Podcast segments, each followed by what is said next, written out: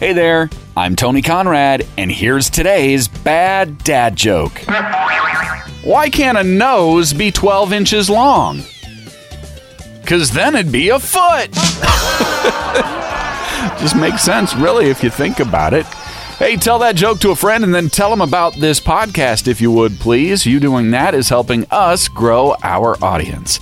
I am Tony Conrad. I do want to thank you for listening and remind you to come back again tomorrow for another bad dad joke.